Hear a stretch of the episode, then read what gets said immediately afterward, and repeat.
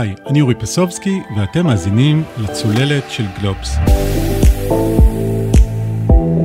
ביום ראשון הקרוב, אזרחי גרמניה, הכלכלה הגדולה באירופה, הולכים להצביע. ומי שלא ינצח בבחירות כבר עכשיו אפשר לקבוע שהתוצאה תהיה דרמטית. כי לראשונה, אחרי 16 שנה, מי שינהיג את גרמניה לא יהיה הקנצלרית אנגלה מרקל, שפורשת מהפוליטיקה וחוזרת לביתה בכפר. אבל חוץ מזה, כבר עכשיו, די ברור שהבחירות האלה מסמנות שינוי כלכלי בגרמניה. צנע, חסכנות, הידוק חגורה, כל הערכים שמזוהים עם גרמניה הם כבר לא בדיוק מה שהיו פעם. ומה שקורה בברלין לא נשאר בברלין. גרמניה היא זאת שנותנת את הטון לשאר אירופה, ולכן בכל היבשת מחכים לראות איזה ממשלה תקום שם. אז מי מוביל? על מה הבחירות האלה בעצם? ולאן גרמניה הולכת? מי שעוקב בדריכות אחרי המרוץ ללשכת הקאנצלר הוא כתבנו אסף אוני בברלין. היי אסף. היי אורי. אז כמה הרגע זה דרמטי? אז כמו שאמרת, הוא דרמטי כי זה סוף עידן מרקל, אה, והוא דרמטי כי גרמניה מתמודדת עם קורונה, אה, עם ההשלכות הכלכליות של המשבר, הוא דרמטי כי אירופה נמצאת בשינוי מעמד אה, של הברית הטרנס-אטלנטית מול ארצות הברית, והוא דרמטי כי גרמניה הולכת כנראה בשנים הקרובות להוציא הרבה כסף, והבחירות יקבעו חזון של איזה מפלגה יתממש, כלומר, איך היא תוציא את הכסף הזה. אוקיי, okay, וראיתי שכבר מכתירים אותם בתור הבחירות הכי דרמטיות שהיו כבר לא יודע כמה זמן. כן, יש כלכלנים שאומרים שזה הבחירות הכי חשובות מזה 50 שנה, שבעצם יתוו את הכיוון הכלכלי. בגרמניה הכלכלה היא הדבר החשוב ביותר, והן יתוו את הכיוון הכלכלי של גרמניה אה, ל-50 השנים הקרובות. אוקיי, okay, זה דרמטי. ואיך הקמפיין בינתיים? אז בניגוד לתדמית הדי שמרנית ומרובעת של גרמניה, קמפיין הבחירות הפעם, אה, היו בו כמה נקודות מפנה, והיו בו שני מהפכים רציניים.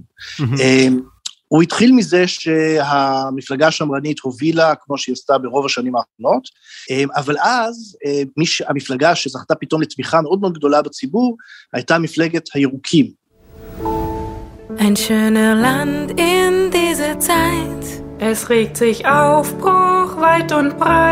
Auf neuen Wegen bleiben nicht stehen.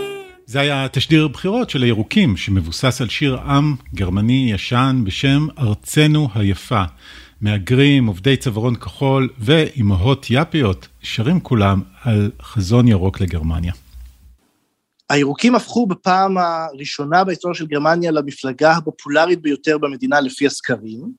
הם אה, נאלצו למנות מועמדת לתפקיד ראשות הממשלה, אה, אבל מאז הם חווים ירידה מתמשכת בסקרים, יכול להיות בגלל הטעויות שהמועמדת הזאת עשתה, אה, והמהפך השני שקרה הוא שהירוקים שירדו אה, פינו את הדרך לסוציאל דמוקרטים ולאולף שולץ, המועמד המוביל כרגע לתפקיד הקאנצלר, שבעצם צמצם פער של יותר מ-15% בינו לבין המפלגה השמרנית, והצליח להפוך אותו בחודשיים האחרונים בלבד לפער של 5% לטובת המפלגה הסוציאל דמוקרטית, שהיא כרגע הפיבוריטית לזכות בבחירות. ובין היתר, המתחרה שלו, היורש של אה, מרקל אה, בצד"ו, קצת הביך את עצמו. כן, מנסים להבין למה קרה המהפך הזה, ואחת הסיבות היא שארמין לאשט, מי שנבחר אה, במרץ או באפריל להיות המועמד שיחליף את מרקל, בעצם אה, נתפס כסוג של ליצן, ומה שמאוד מאוד תרם לתדמית השלילית הזאת, זאת התקרית אה, אחרי השיטפונות הקטלניים שהיו במערב גרמניה, במדינה שהוא מוביל בעצם, mm-hmm. שבה, שבה הוא נתפס צוחק, מתפקע מצחוק, בזמן שנשיא גרמניה מדבר על כך שהקורבנות קורעים את ליבו, וזה יצר נזק שעד עכשיו מדברים עליו, למרות שהוא התנצל כמה פעמים. אוקיי, okay, אז המועמד המוביל כרגע, אה, אולף שולץ, אתה פגשת אותו לפני שלוש שנים, אני חושב?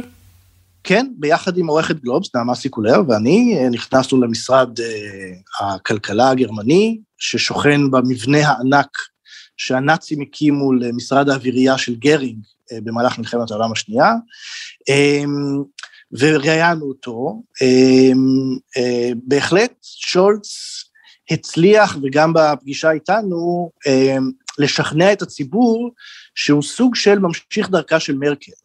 דיברנו על הכישלונות של אשת, אבל שולץ יש בו משהו שתרם לקמפיין, והוא הוא הצליח למצב את עצמו כמי שמקבל החלטות באופן רגוע, שלא מתלהם, שלא צוחק כמו לשת, הוא באופן מאוד מאוד נדיר מחייך.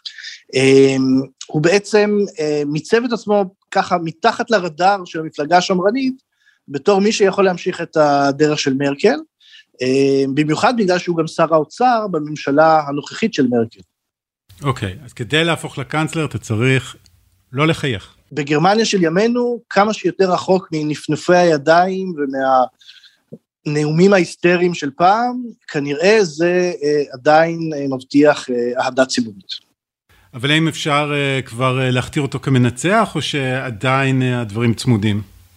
לא, אז מה שאנחנו רואים בשבוע האחרון זה שמפלגת הצד"ו, השמרנים, מצמצמים את הפער. הפער ביניהם היה, בין המפלגות היה שישה אחוז לטובת הסוציאל דמוקרטים, כרגע לפי שני הסקרים האחרונים הוא הצטמצם לבין שלושה לארבעה אחוזים, והשמרנים לוחצים חזק על הגז בקמפיין גוואלד, שאומר לציבור בגרמניה, תיזהרו כי שולץ הוא לא ממשיך דרכו של מרקל, מה שהוא יעשה זה שהוא יקים בפעם הראשונה ברמה הפדרלית קואליציית שמאל מלא. אז אזהרות מממשלת שמאל זה כבר אה, נשמע מוכר. בהחלט, וזה דבר שלפי הסקרים האחרונים אה, אה, עובד. אה, הדבר הזה נובע גם מהעובדה שהבחירות האלה בגרמניה הן טיפה מיוחדות, כי עברו הימים שבהם אחת משתי המפלגות הגדולות זכו ב-40 אחוז מהקולות, ובעצם בחרו את מי אה, לבחור מהמפלגות האחרות כדי לשתף פעולה. אה, לסוציאל דמוקרטים זה היה ירוקים, לשמרנים זה היה ליברלים. עכשיו, התמיכה במפלגות האלה נחלשה, אה, גרמניה מפוצלת מתמיד, ובעצם כנראה שמדובר על קואליציה של שלוש מפלגות לפחות. ולכן יש אה, אה, בסיס לקמפיין הזה של, ה, של הימין, שכרגע מזהיר מממשלת שמאל.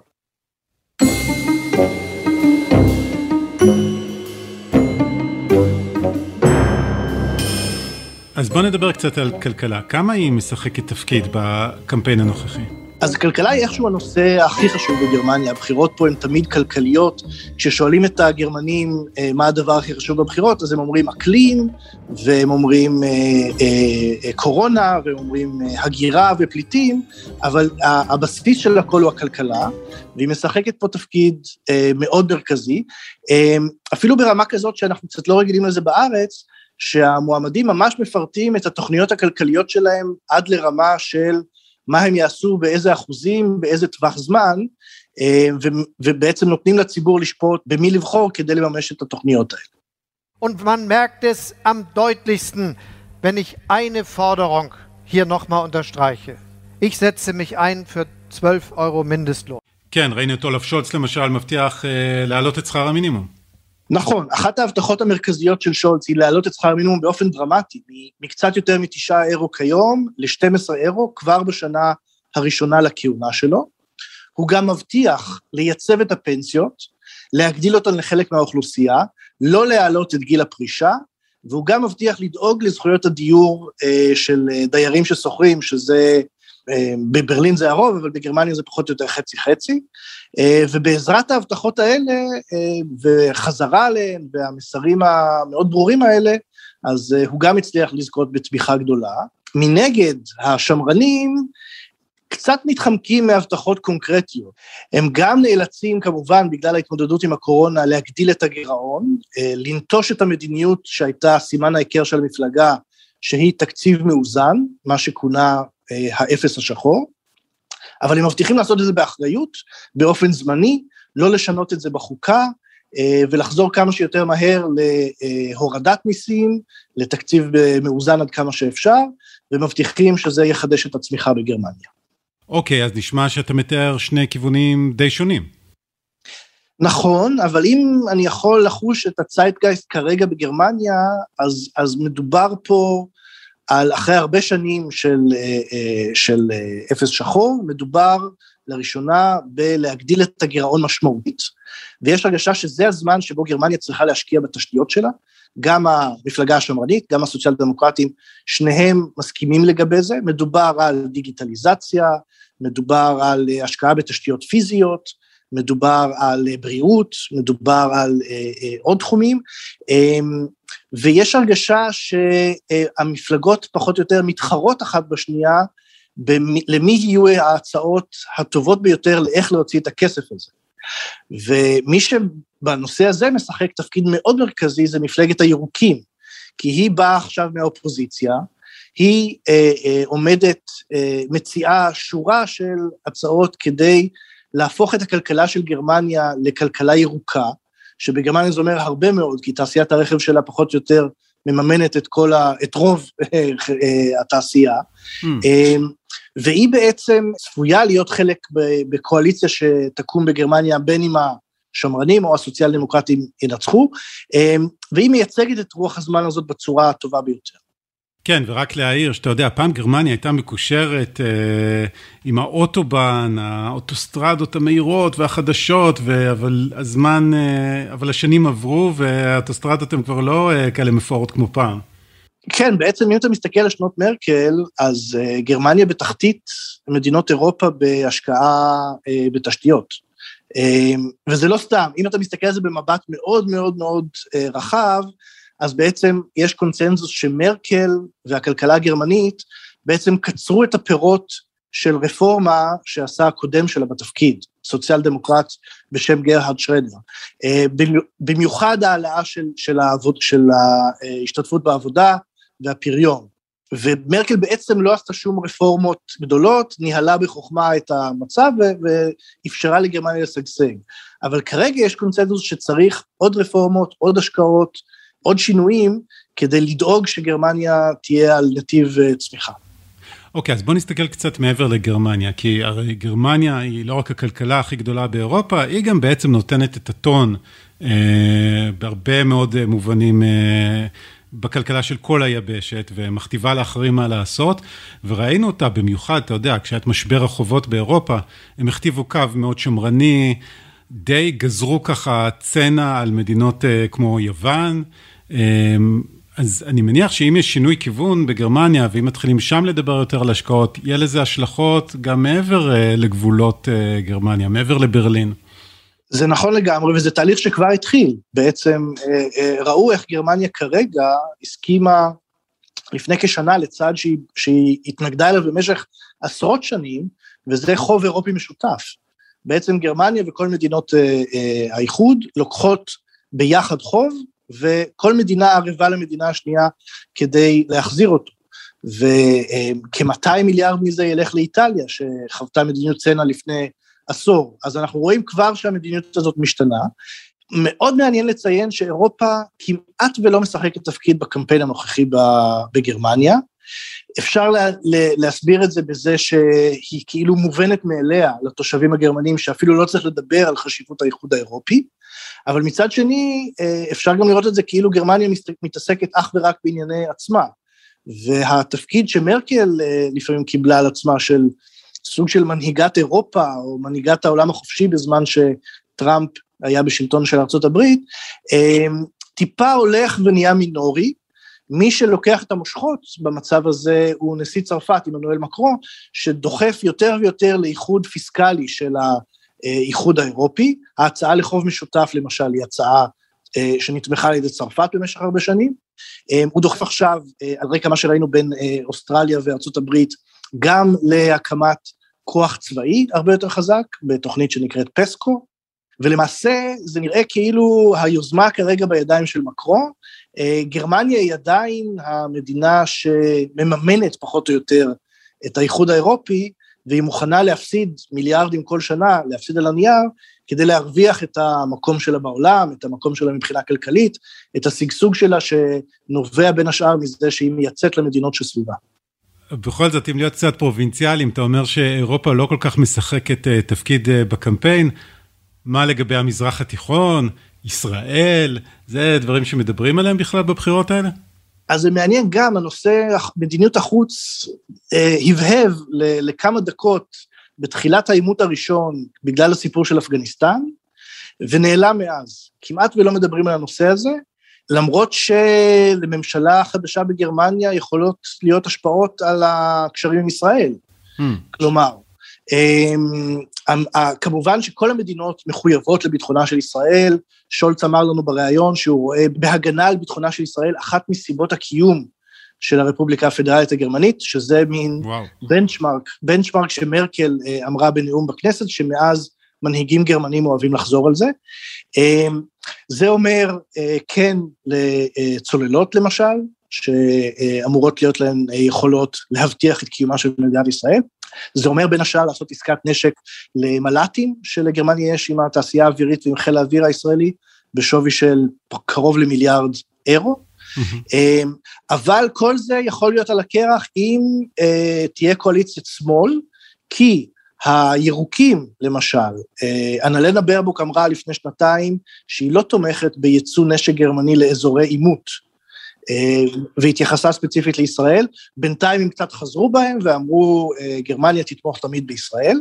מי שבוודאי לא תומך בזה זה מפלגת די לינקה שנחשבת למועמדת להיות בקואליציית השמאל הזאת, שממנה מפחידים, מפחיד הימין, ויכול להיות שזה יביא לשינוי במדיניות או בסחר בנשק בין גרמניה לישראל. כן, אם כי אם להיות ציניקנים, כשרוצים לשקם את הכלכלה, אז מנסים למכור אה, גם נשק. אז זהו, זה, זה עניין שמאוד מאוד לא ברור. ההבטחות של הסוציאל דמוקרטים ושל הירוקים, וגם של הצד"ו, אה, צריך עוד לראות כמה הן מעוגנות במציאות. כלומר, אה, שולץ מבטיח שהעלאת שכר המינימום תעזור גם לכלכלה. אה, זה, זה, זה תיאוריה, זה עדיין לא הוכח.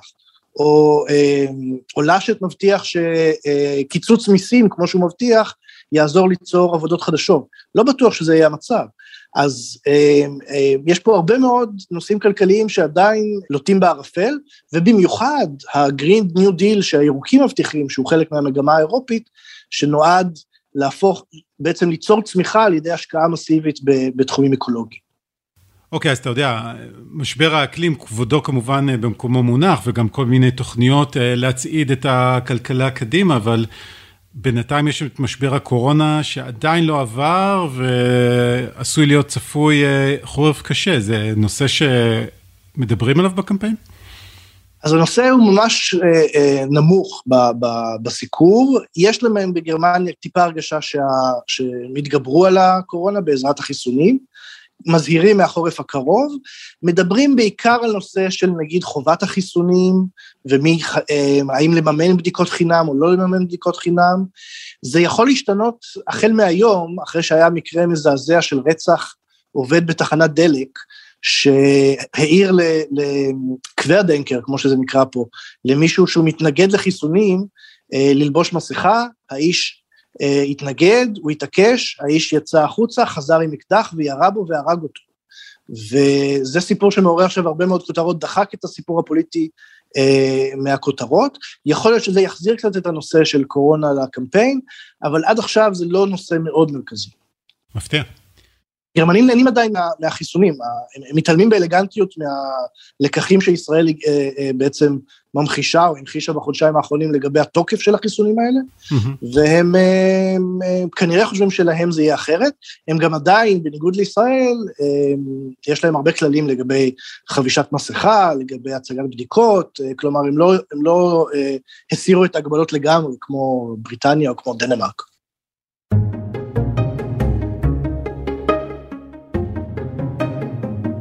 אוקיי, אז ביום ראשון בבוקר הולכים להצביע, מתי יהיו תוצאות?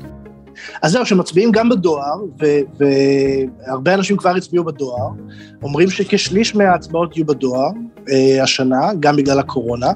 אה, אפשר להצביע, אגב, גם, גם היום, אה, שלושה לפני הבחירות, אפשר ללכת לעירייה ולהצביע באופן אה, פרטי. ויום הבחירות עצמו, יום ראשון, אה, תושבי גרמניה ילכו לקלפיות.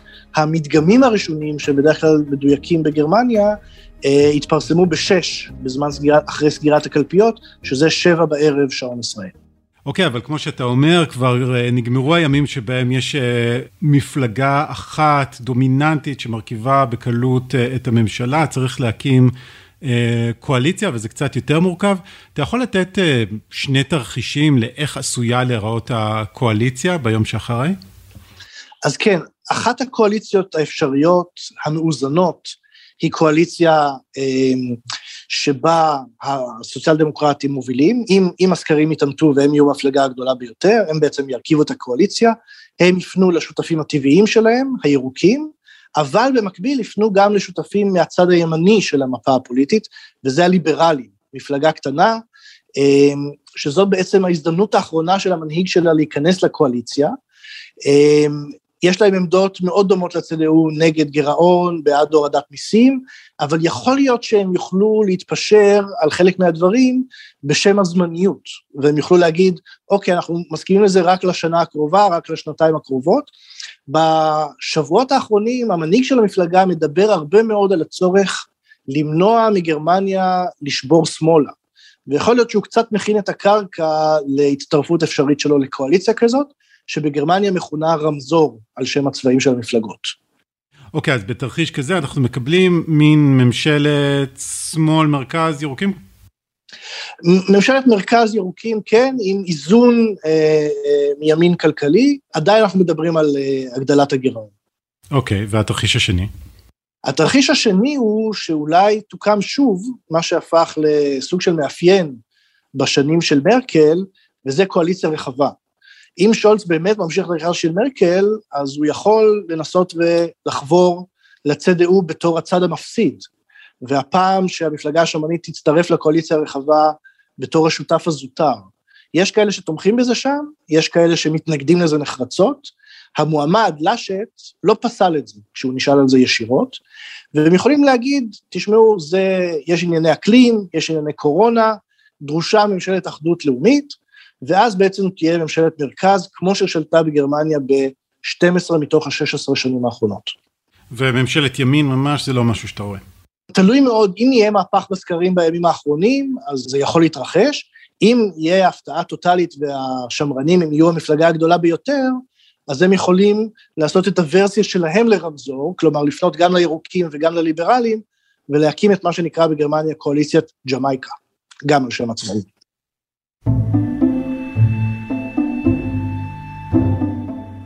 תשמע, אז בכל זאת מילה על מרקל, מנהיגת גרמניה 16 שנים. אה, כל התקופה שלך בגרמניה, נכון? כן, אז אני והרבה, אני חושב, ישראלים אחרים, אנחנו מכירים את גרמניה אה, כפי שהיא תחת שלטון מרקל. אה, אני מקווה שגרמניה תמשיך להיות המקום ה... הנחמד, הליברלי, המשגשג כלכלית, אה, שהוא המשיך להיות. כרגע נראה ששני המועמדים הם אה, איכשהו ממשיכי דרכה, כן? זה, זה בעצם הקרב בין מי, מי יהיה האמיתי. אין פה איזו שבירה פופוליסטית כמו שהיה בארצות הברית. גם לאשט אה, מגנה בכל תוקף את אלטרנטיבה לגרמניה, אה, מפלגת ימין מתנגדת להגירה, שהוא מבטיח לא לשבת איתה בקואליציה, אז שתי אפשרויות איכשהו נראות אה, הגיוניות, אבל נוטה לראות איך גרמניה תתפקד תח, תחת מי שייבחר. אתה יודע, ובכל מקרה נראה לי קשה להיכנס לנעליים של מישהו אה, שהיה אה, כזה מנהיג מיתולוגי וכל כך הרבה זמן בתפקיד, זה משהו שאנחנו מכירים לא רק בגרמניה, אלא בהרבה מקומות אחרים.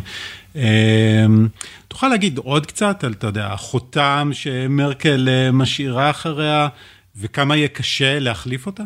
אז מרקל היא בעצם הפוליטיקאית הפופולרית ביותר בגרמניה, גם עכשיו כשהיא עוזבת, גם, בגלל, גם אחרי משבר הפליטים ומשבר הקורונה, ומה שדיברנו על חוסר ההשקעה בתשתיות.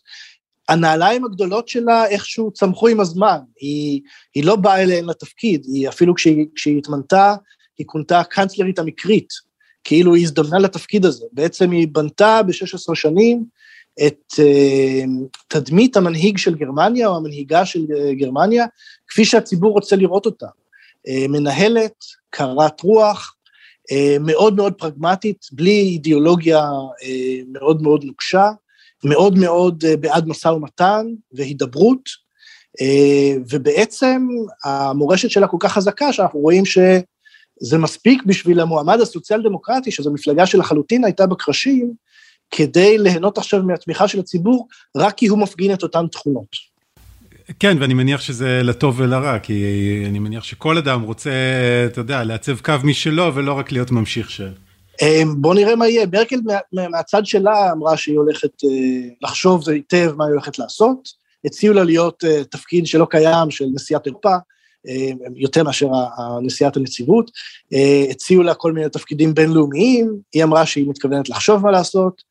יש לה אה, בית קיץ אה, נחמד באוקרמרק, לא רחוק מאיפה שהיא גדלה, יש לה בן זוג, אה, בעלה, פרופסור זאואר, שעכשיו הם יבלו יותר זמן ביחד, והיא אמרה שהיא רוצה לחשוב טוב טוב מה לעשות לפני שהיא מחליטה מה הצעד הבא.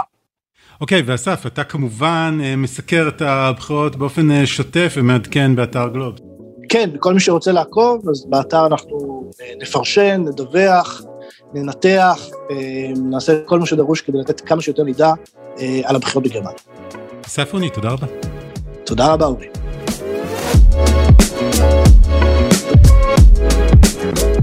עד כאן עוד פרק של הצוללת. אתם יכולים למצוא אותנו באתר גלובס, בספוטיפיי או באפליקציות החביבות עליכם. ואתם מוזמנים כמובן לשלוח את הפרק לחבר או חברה שרוצים להבין מה קורה בבחירות בגרמניה. ועכשיו, כשהקיץ מאחורינו, תכף החגים נגמרים ובאמת באמת חוזרים לעבוד, אתם מוזמנים לבדוק את הסדרה החדשה שלנו, איך אנחנו עובדים, בהגשת הילה וייסברג. את הפרק הראשון עם גילי יובל, משוררת של חיי העבודה, כבר אפשר למצוא כאן בפיד של הצוללת. קטעי הסאונד ששמענו בפרק לקוחים מערוצי היוטיוב של חדשות VDR, הפרנקפורטר אלגמיינה צייטונג ומפלגת הירוקים. עורך הסאונד דניאל גל, הילה וייסברג היא עורכת הפודקאסטים של גלובס, אני אורי פסובסקי, להתראות.